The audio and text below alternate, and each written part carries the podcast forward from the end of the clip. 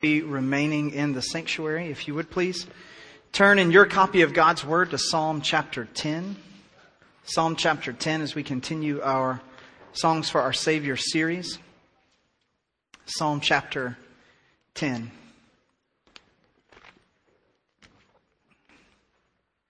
Beginning in verse 1 together. Why do you stand afar off, O Lord?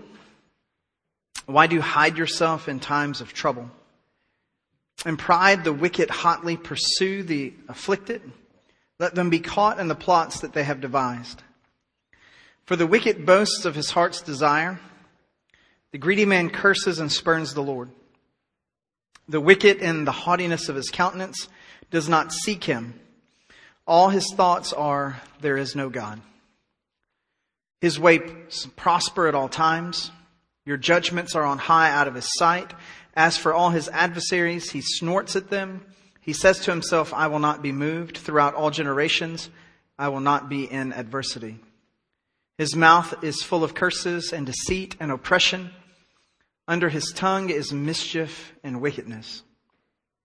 He sits in the lurking places of the villages. In the hiding places, he kills the innocent. His eyes stealthily watch for the unfortunate. He lurks in a hiding place as a lion in his lair. He lurks to catch the afflicted. He catches the afflicted when he draws him into his net. He crouches, he bows down, and the unfortunate fall by his mighty ones. He says to himself, God has forgotten. He has hidden his face. He will never see it. Arise, O Lord, O God, lift up your hand. Do not forget the afflicted. Why has the wicked spurned God? He has said to himself, You will not require it. You have seen it, for you have beheld mischief and vexa- uh, vexation to take it into your hand. The unfortunate commits himself to you. You have been the helper of the orphan. Break the arm of the wicked and the evildoer. Seek out his wickedness until you find none. The Lord is king forever and ever. Nations have perished from his land. O Lord, you have heard the desire of the humble. You will strengthen their heart. You will incline your ear to vindicate the orphan and the oppressed so that the man of the earth will no longer cause terror. Let's pray together. Father God, thank you for your word. Thank you that it is a lamp unto our feet and a light unto our path. May we hide its words in our heart that we might not sin against you. Father, thank you that your word endures forever. Father, thank you that your word has power to transform our lives by your grace and for your glory. And may we be attentive to it today. In Jesus' name, amen. So this morning, as we continue our series, we have Jesus, the one who sees all. And in the first couple of verses, particularly verse 1, we could have and probably should have, but, but won't, um, spent a lot of time on, on this particular verse. Why do you stand afar off, O Lord? Why do you hide yourself in times of trouble? The question that David is asking, where are you, God? Where are you?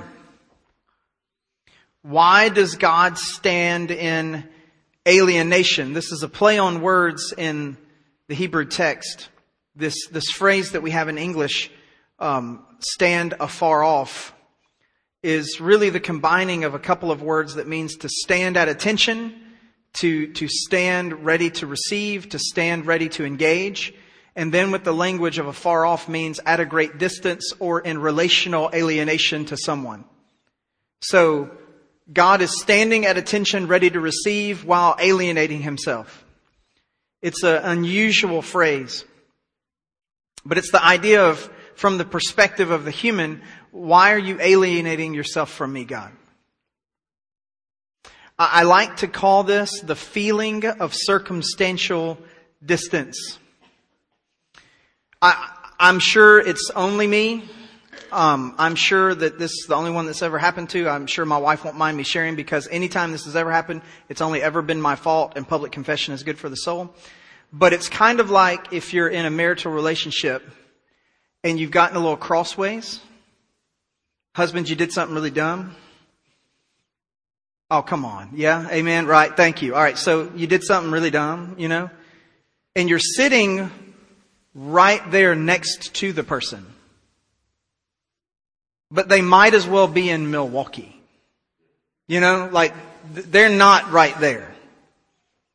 You seem really far away from me. It's the idea of the feeling of circumstantial dis- distance. Circumstances have now dictated a relational feeling of being far away even when they're not. Now, the reality of it is, is that in this case, it's all the psalmist's fault. He's perceiving God as very far away. When in fact God is not very far away. God's actually intimately in the middle of everything that the psalmist is about to complain about. Now, there's two things. None of this is in your notes, so just bear with me. Like I said, this should have been a sermon and then we should have done the rest of the sermon next week. But there's two things that we should learn from this, that we should glean from this idea of a feeling of circumstantial distance when it comes to our relationship with God. First, it is okay feel that way. Nobody wants to say amen to that because they don't feel like it's okay to feel that way. Yeah, if you can't say amen, say ouch. That's right. All right, let me then shift from just making a public declarative statement as the preaching guy to being the pastor guy for a second, the pastoral heart guy, and I'll say it in a more counseling kind of way. It is okay to feel that way.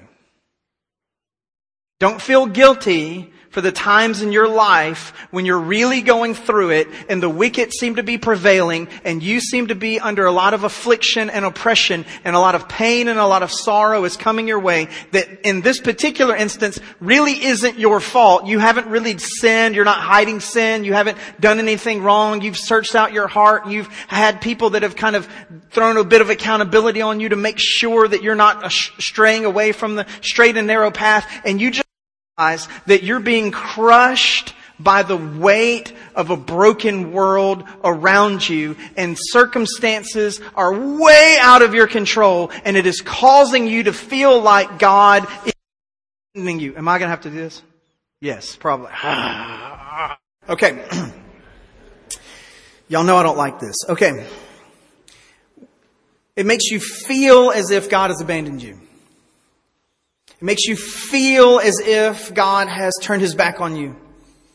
It makes you feel as if God doesn't care about you anymore. God, don't you see what's going on in my life? Where are you, God?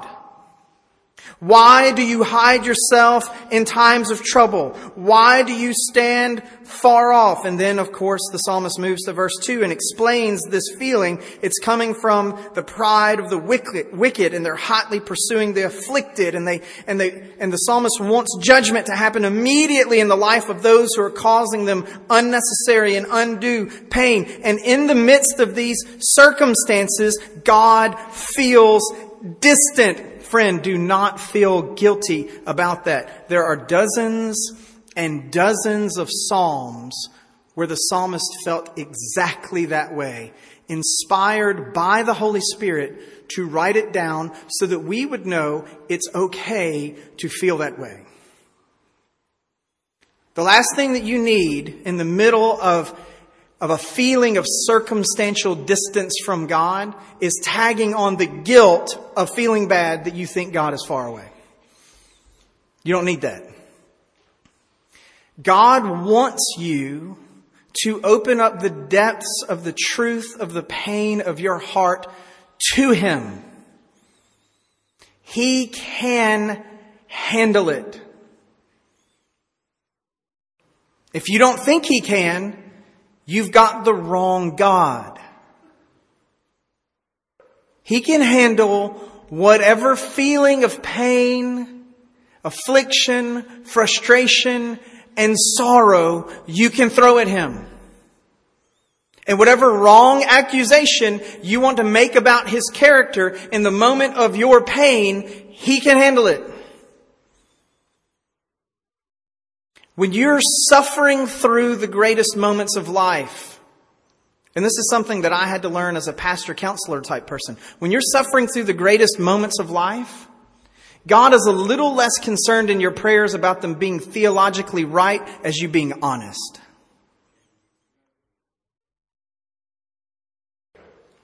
I know that sounds really weird coming from the pulpit, and those of you know me well coming from me. But God is a little less concerned about your theological correctness in the moments of your greatest pain as you being honest. Right here, David knows God hasn't gone anywhere. If he's going to be theologically correct, God's right where he's always been. David fully understands that God sovereignly orchestrates negative circumstances to bring about his glory. He's seen it many times in his own life. If David were going to cry out and say this prayer right now, he would not have started it with, why do you stand far off God? Because David knows theologically that God hasn't gone anywhere. In these moments, moments like this, God is less concerned with your theological correctness as he is with your honesty. And the problem with many of us in the deepest, darkest moments of our lives, when we truly have the greatest affliction of heart and of soul, as the old theologians used to call it, when we enter into the dark night of the soul, and we are overwhelmed and being crushed on all sides by the pain and the sorrow of life, what we try to do is push away all of those negative emotions and we fi- try to find the line of correctness. God does not want that in moments like this. He wants the honest cry of your heart. And this is what David's doing. So that's the first thing. It's okay to feel that way. It's okay to be honest with God.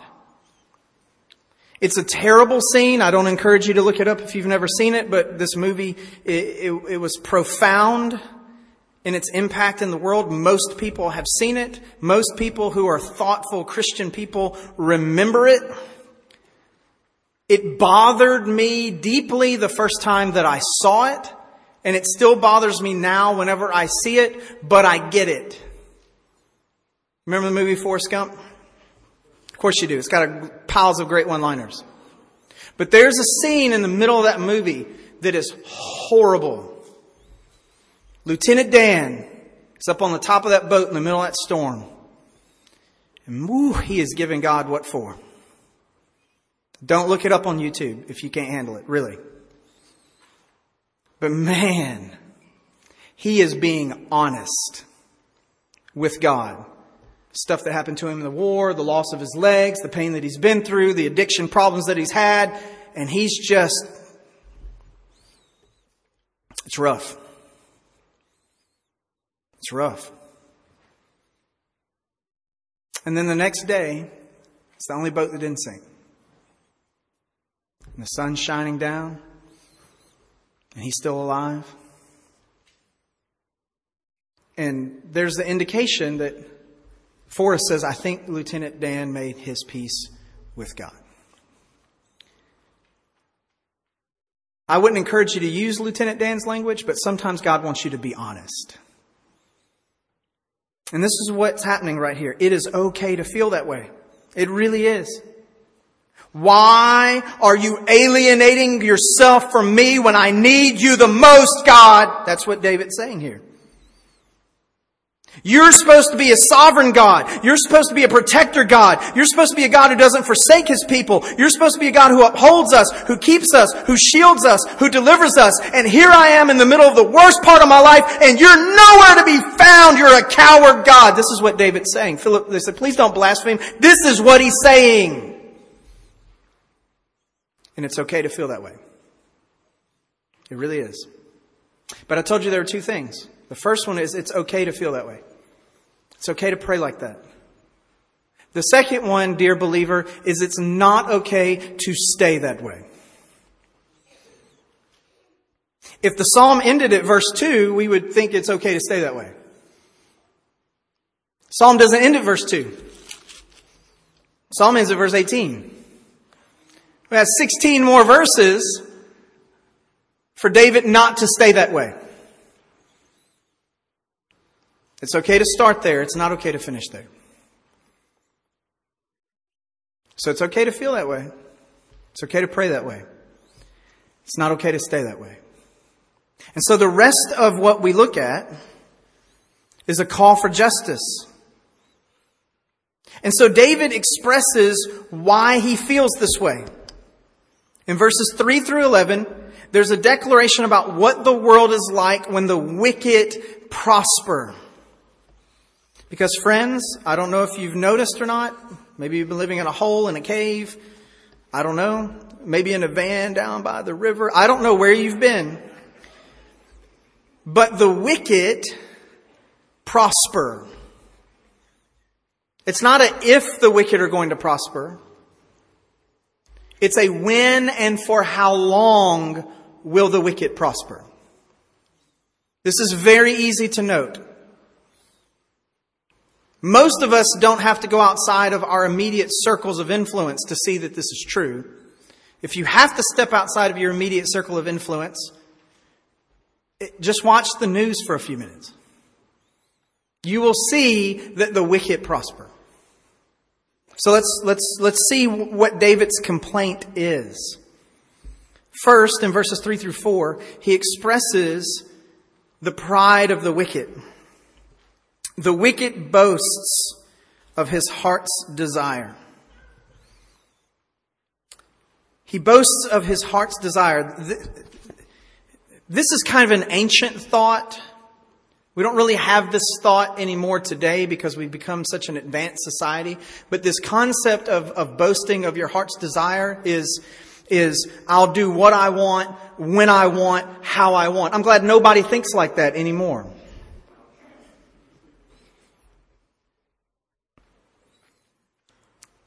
It's been that way since the fall, actually. In every culture, in every place, in every language, for all times. There's a boast in the wicked man's heart of his proud desires. I will do what I want, when I want to do it, in the way that I want to do it, and no one, no one will keep me from it. Now, I know for some of you, you're squirming. I see it. Like I was squirming when I was studying this. So you're, it's, it's all good. All right. Squirming is a proper response to this right now. The reason we all get a little squeamish when we hear this is because we go, well, wait a minute. I'm part of the righteous. I'm the one who's been saved by Christ. I'm not counted among the wicked anymore, but I act like that a lot. That's what makes us uncomfortable. And it should. Because one of the great designators of those who are now in Christ is a humility of heart. I am not boastful of my heart's desires anymore. It's not about what I want, when I want it, how I want it. It's about what does God want. And what is it that I must sacrifice and give up in order for God to demonstrate His will through my life? Self-sacrificial love. Friends, it's the hardest place for any of us to get to. Which is why every day we have to preach the gospel to ourselves again and again and again. But the issue with the wicked, they have this, this boast of their heart's desire. And then in the next part, it's translated in NASB as, and the greedy man curses and spurns the Lord. Probably better the way that the verbs work there is a translation of this wicked man blesses the greedy man and spurns the Lord. This is still the action of the wicked man. So not only does he want what he wants when he wants it, but he also blesses those who live that same way. That's the definition of being greedy. And he spurns the Lord in the process. Greed can manifest itself in so many different ways. Greed of money is the most obvious one from the scripture. Greed of time. Greed of gifts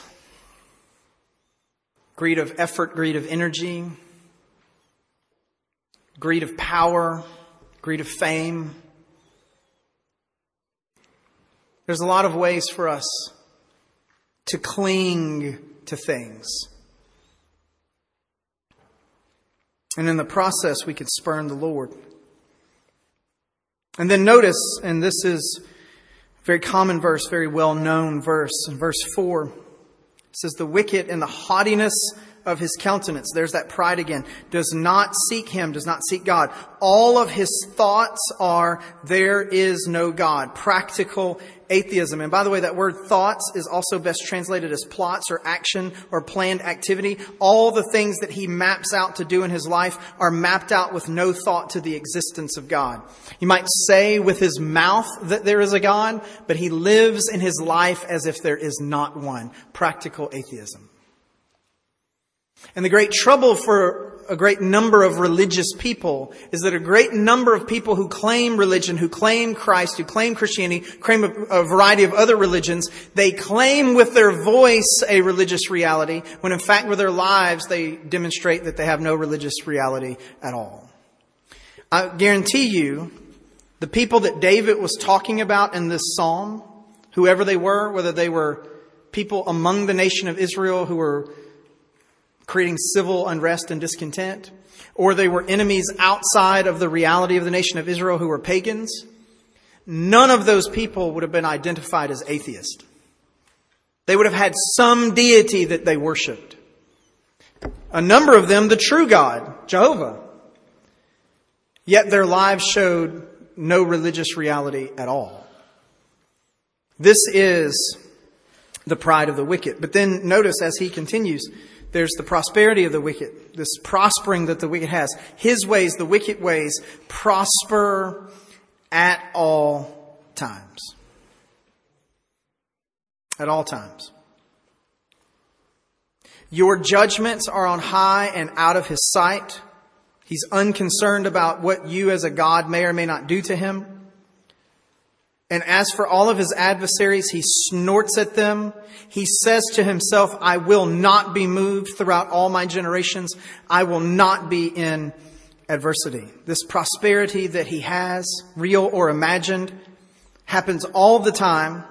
And he has established himself there's nothing that can happen to me to move me off of the plan that I have to, to establish the highest level of self-satisfaction that I'm capable of.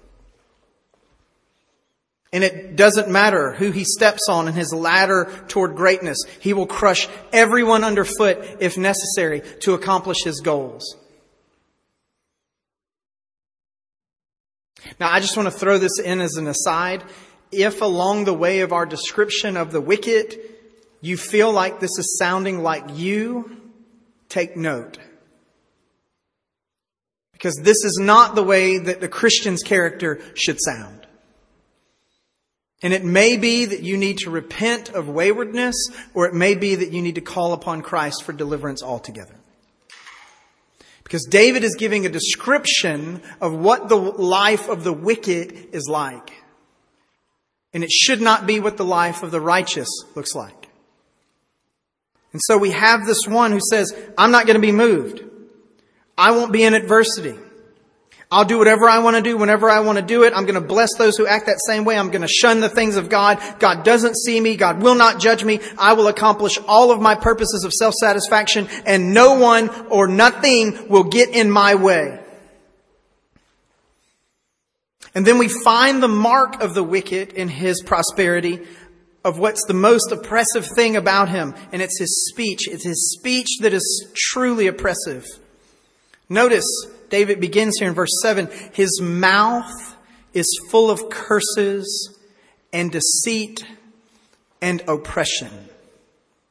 Under his tongue is mischief and wickedness. Curses and deceit and mischief. A lot can be learned about a person in their use of words. There are literally hundreds and hundreds of verses in the Bible that talk about the use and misuse use of language and the mouth and the tongue. Hundreds and hundreds and hundreds of them. Jesus himself went so far as to say that by your very words you'll be either condemned or by your words you'll be delivered. It's a profoundly important thing. In fact, in my opinion, it's one of the greatest things in humanity that demonstrates that we have been made in the image of God. In the creation story, God begins calling things what they are, light and darkness and sky and sea and earth, and then he makes a human person.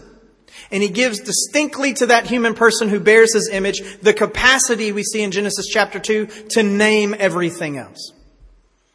We see that Jesus is called the Word. And in being the Word, He expounds the image of the invisible God. And we now, as the church, have the capacity to expound that same image of the invisible God through the declaration of the gospel, unlike any other living thing that exists.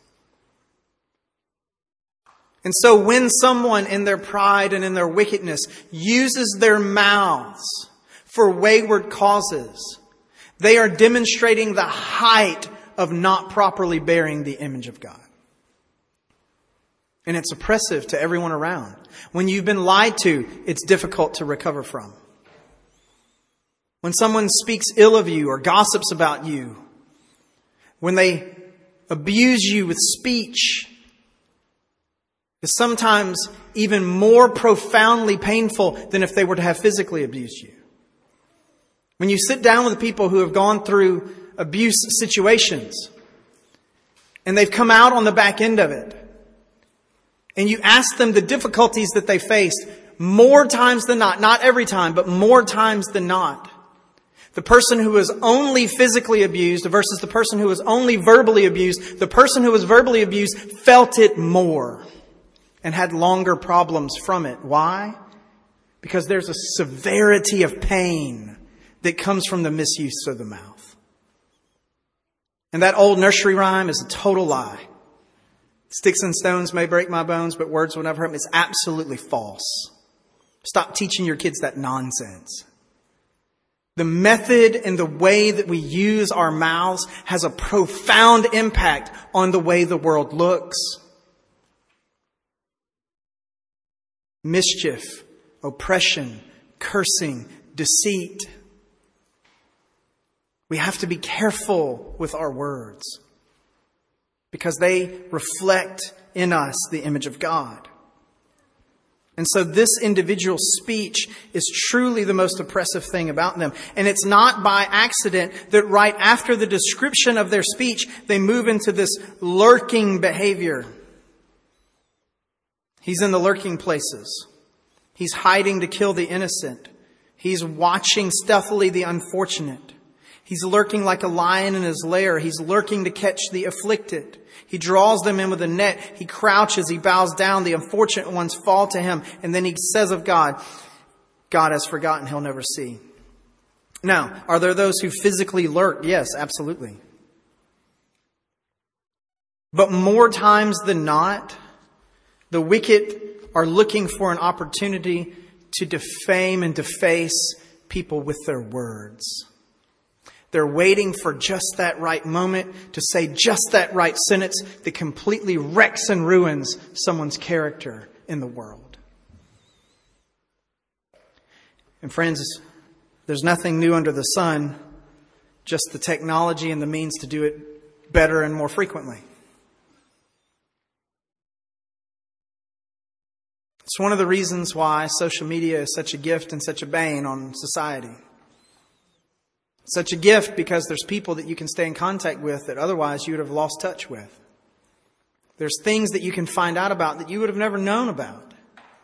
And people who can express concerns to you and you can know how to pray for them in profound ways that probably never would have happened before, almost instantaneously. And just as quickly, worlds and lives can be ruined by the quick on a keyboard waiting for just the right moment to say just the right thing. Whether it's true or not, doesn't matter. Mischief, deceit, oppression. This is how the wicked work. This is how the wicked in our world work. Sadly, it's how we as Christians, when we are acting wickedly, work. If we're not careful. And so we see this lurking there's a complete disregard for justice, particularly divine justice. I don't care if it's just. All I care about is that it went my way. Now, fortunately, I'm gonna, I'm gonna put an asterisk by this. Fortunately, all the lawyers that I know in our church are not this way. I have to put an asterisk out there before I say what I'm about to say. But I was having a conversation with a friend of mine a bunch of years ago who has some very different political and religious opinions than I do, who happens to be a lawyer. And we were both bemoaning how horrible our political system was. It's funny how you can be on two different sides of politics, but both agree that our political system is horrible. It's amazing how that works. Maybe we should all start there and work backwards, and maybe we could come to actual good resolutions.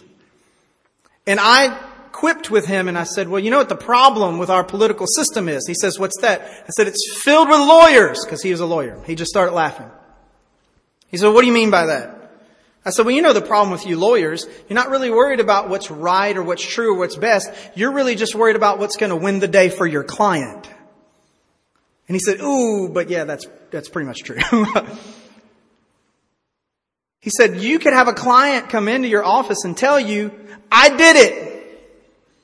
And you take his case and you're trying to prove to everybody he didn't do it. You're not worried about what's true. You're worried about what's going to win the day for your client. I said, what is it? Three fourths of Congress are all trying to do that. They're trying to win the day for the client. They're not worried about what's best. Now that's not true of all people who are in law. I'm looking at various lawyers in the room right now. I see you guys. Praise God, Sylvania has very morally upright lawyers. It's awesome. Some of you need to get over the fact that I just said morally upright lawyers because you don't think that's real. It is real. There's some good guys in the law field. There really are. But at the end of the day, these guys, these wicked guys, they don't care about justice. They don't care about divine justice. They don't care about the thing being true, the thing being right, the thing being beautiful, and the thing being good. They just care that they get their way. Now, friend, I know that a lot of our minds just went to a whole bunch of circumstances and people and groups and organizations, but let's make sure that judgment begins in the house of the Lord. How many of us often don't care if a thing is right? I just want it to go my way. And so as, un- as David is unpacking this prosperity of the wicked, there has to be a little bit of self-examination that takes place. I need to make sure that if I'm going to bemoan the wickedness in the world, that somehow I'm not sweeping myself up into the category of those wicked people. You know, the whole speck and log dynamic that Jesus gives us. And so then David has a call to action again, like he usually does in Psalms like this one. Arise, O Lord. O God, lift up your hand. This is a picture of a call for divine judgment. Execute judgment in the world.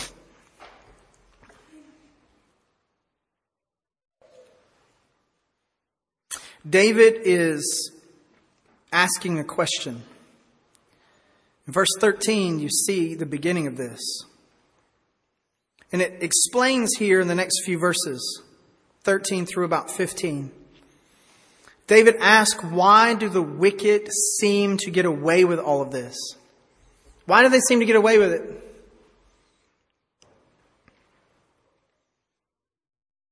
You look across and you see people doing wretched things.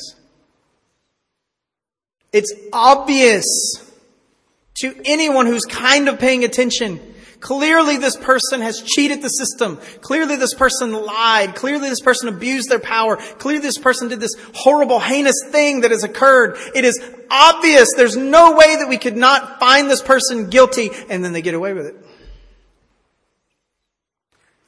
And David is asking an honest question, similar to the honest question he asked at the beginning. God, why does it seem like the wicked keep getting away with this stuff?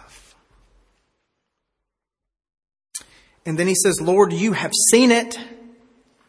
Notice the shift. It's okay to start that way. It's not okay to end that way. Notice the shift. It started out, God, you're far away. You don't have any idea what's going on. To, God, I know you've seen it. Notice what it says. Arise, O Lord, lift up your hand. Don't forget the afflicted. Why have the wicked spurned God? He has said to himself, you won't require it, but you have seen it. I know you've seen it, God. I know you have. And then notice what he says when he says that he knows that God has seen it. God, you have seen it, verse 14. For you have beheld mischief and vexation, and you take it into your hand. God, you take all of these wicked acts from all of these wicked people and you grab it up with that hand that you've raised up for judgment. A better picture is you've taken it by the neck. You've taken it by the neck.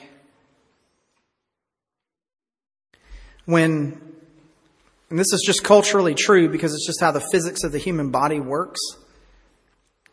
But when you're ready to grab a hold of somebody who's at a place they're not supposed to be and remove them, quite often it involves the grabbing of somebody by the scruff of the neck. Because if somebody can get you by the back of the neck and get an arm out of the way, there's not a whole lot that you can do to keep them from moving them wherever they want you to go. You have grabbed a hold of this wickedness and this vexation and you've put it in your hand. Notice what he says. He keeps going. The unfortunate commits himself to you, and you have been a helper of the orphan. Break the arm of the wicked and evildoer. Wow. Break the arm. They're doing all of this with the power of their strength. Cause them to be, without strength, cause them to be powerless to continue to do this wickedness. Notice, I love this, verse 15. It's beautiful. End of verse 15. It's amazing. Seek out his wickedness until you find none. What does David want the Lord to do? I want you to grab a hold of all this wickedness, God. I know you see it. You've, your arm is raised. You're going to execute judgment. You're a righteous judge. I, I know all these things are true. Doesn't feel true right now, but I know these things are true. So God, what I want you to do is fulfill your promise. You want to drive wickedness from the face of the earth. God, seek out all the wickedness that you can find until you find no more. Wouldn't that be beautiful? Wouldn't it be profoundly wonderful to wake up tomorrow and there be no wickedness left in the world? Just a real quick clue in, it's not going to happen. If you wake up in this world tomorrow, there will be wickedness here. Why? Because you and I will still be here. Had a guy tell me oh, a bunch of years ago, he said, Philip, if you ever find the perfect church, don't go be their pastor. You mess it up. Because I'm not perfect. I have wickedness. If I'm still here, there's going to be wickedness in this world. If you're still here, there's going to be wickedness in this world. And if you wake up with a bunch of unsaved people, there'll be profound wickedness still in this world. One day when glory is there, the final resurrection and the establishment of all things in Christ, we'll wake up to a world where there's no wickedness. Praise God. Come quickly, Lord Jesus. But this is the longing of David's heart. God, search out wickedness in this world until you find none. Hmm. And then notice what he says. Remember, you can start there, but you can't end there. The Lord is king forever and ever. Listen to me. Listen, listen, listen. Why do you stand far off, O God? Why do you hide yourself in times of trouble? The Lord is king forever and ever. Thank God that the psalm did not end at verse 2. Nations have perished from his land. Lord, you have heard the desire of the humble and you will strengthen their heart Notice that there is a contrasting of the wicked who are pride and, uh, full of pride and, and they're haughty. They, they don't think God can see or do anything about their lives uh, over against the humble, the ones who've yielded themselves to the kingship of the Most High God found in Christ Jesus. Lord, you've heard the desire of the humble. You will strengthen their heart. You incline your ear to them to vindicate the orphan and the oppressed. Why? Why does God purge the nations? Why does he hear the humble? Why does he strengthen and vindicate the lowly and the downcast and the oppressed? Why does he do that? Listen to this last part in verse 18. So that the man who is of the earth, notice where he's from and where he's of. He's of the earth. He's not of the kingdom of heaven. He's not about earthly things. He's not been transferred in the kingdom of God.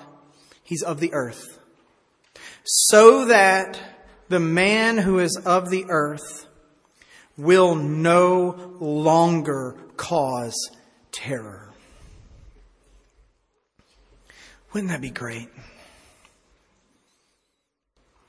Can you just in your spiritual imagination for just a second try to think about what the world would be like if men and women, boys and girls, young and old, regardless of race, regardless of gender, regardless of language, regardless of which piece of geography they occupy in this world, if when you woke up tomorrow, not one person was causing terror to another person on this planet.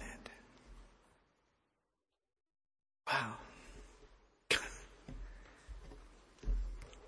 And we can think big scale if you want to. You know, nobody's trying to blow up buildings and nobody's trying to start wars and nobody's trying to save 15 cents on a tank of gas by, you know, bombing some village someplace. Yeah, we could go there. We could go big, you know. Maybe we could go small. Maybe some husbands not being absently minded, dismissive of his family. Maybe some wife's not being crass and rude and disrespectful.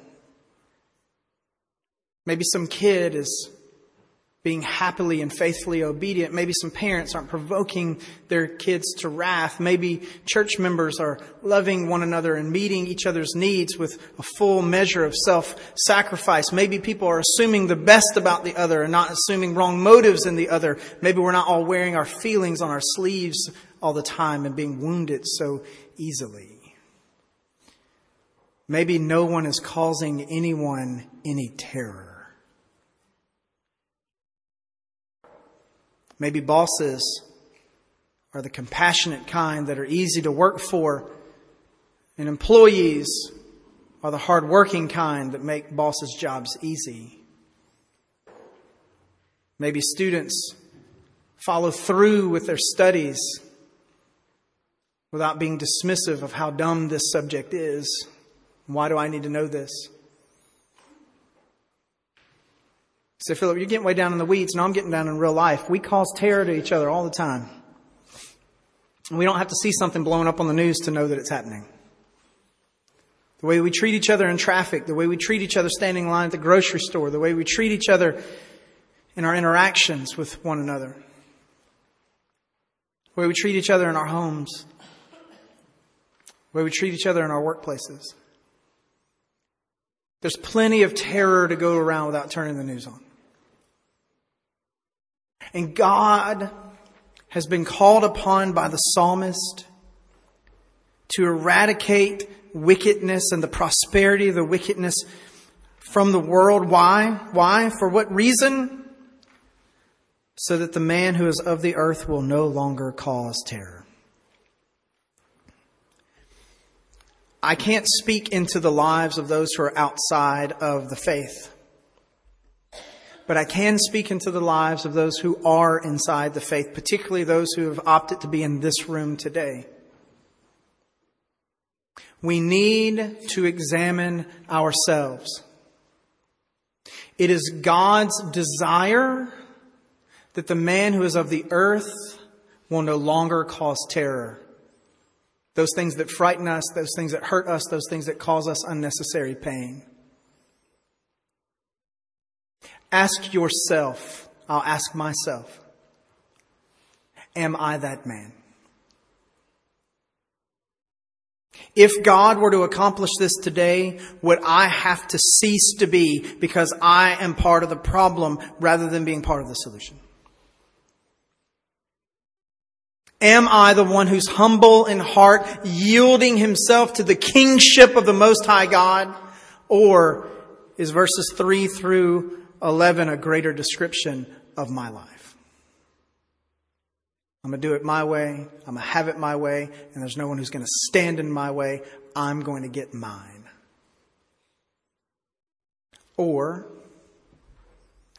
I bow to the authority of the Most High God. Whatever you want from me is yours, and I will lay down whatever thing needs to be laid down, and I will take up whatever thing needs to be taken up, because I do not want to be a man who causes terror. Rather, I want to be one who, like you, God, strengthens the afflicted. Friends, I do really think that we could see the beginnings, not the end of it, the end is in glory, but I think we could see the beginnings of this beautiful world that David is asking for if we just start it in our own lives. If we all grabbed a hold of the idea that in Christ I'm to reflect the glory of God and the glory of God among humanity is for me not to be a man of terror however big or small that might be. Why? Because as the title of the sermon says, Jesus is the one who sees all. Notice when we got here, he says, God, I know you see it. Jesus sees it. Why can you be honest like David was at the beginning? Because Jesus sees it. He knows it. He knows what's in the heart. He knows what's in the mind. He searches the deep things, the scripture says. And so this morning, the challenge that we need to grab a hold of is that Jesus is already aware of what's going on in my heart, my mind, and my life. And He has called my heart and my mind and my life to reflect Him, not my selfish desires.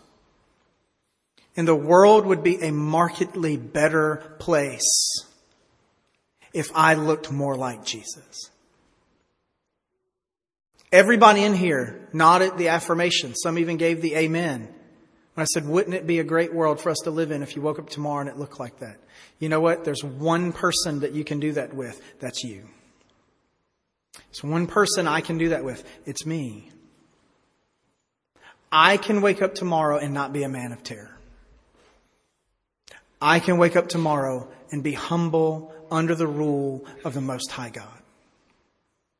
And by being so, the promise of God's Word is that little piece of the world that I find myself in will be a more glorious place.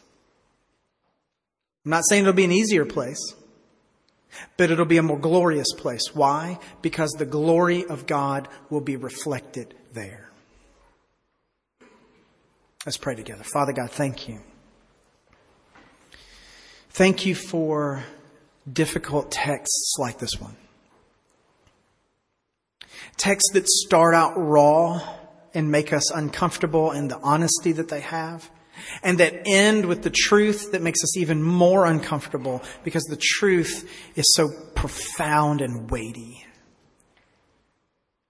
Father, if the description of the wicked man that we saw in the middle of this psalm more closely describes our lives than that of the one who has humbly submitted themselves to the glory of the King.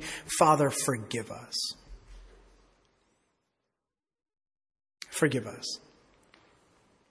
Break us, shake us, transform us. Father, you are moving in your world toward a display of your glory and your righteousness through your people. God, grant us the grace and the mercy to be a part of that reflection. Father, you have already won the victory over our sin. You have already given to us by grace through faith and repentance the righteousness of Jesus Christ. Father, let us live freely and fully in the gifts that you have given us, that the world might see humble submission to the one true King who reigns forever and ever. And we give you all the glory for it in Jesus' name. Amen. I invite you to stand as we sing a song of response.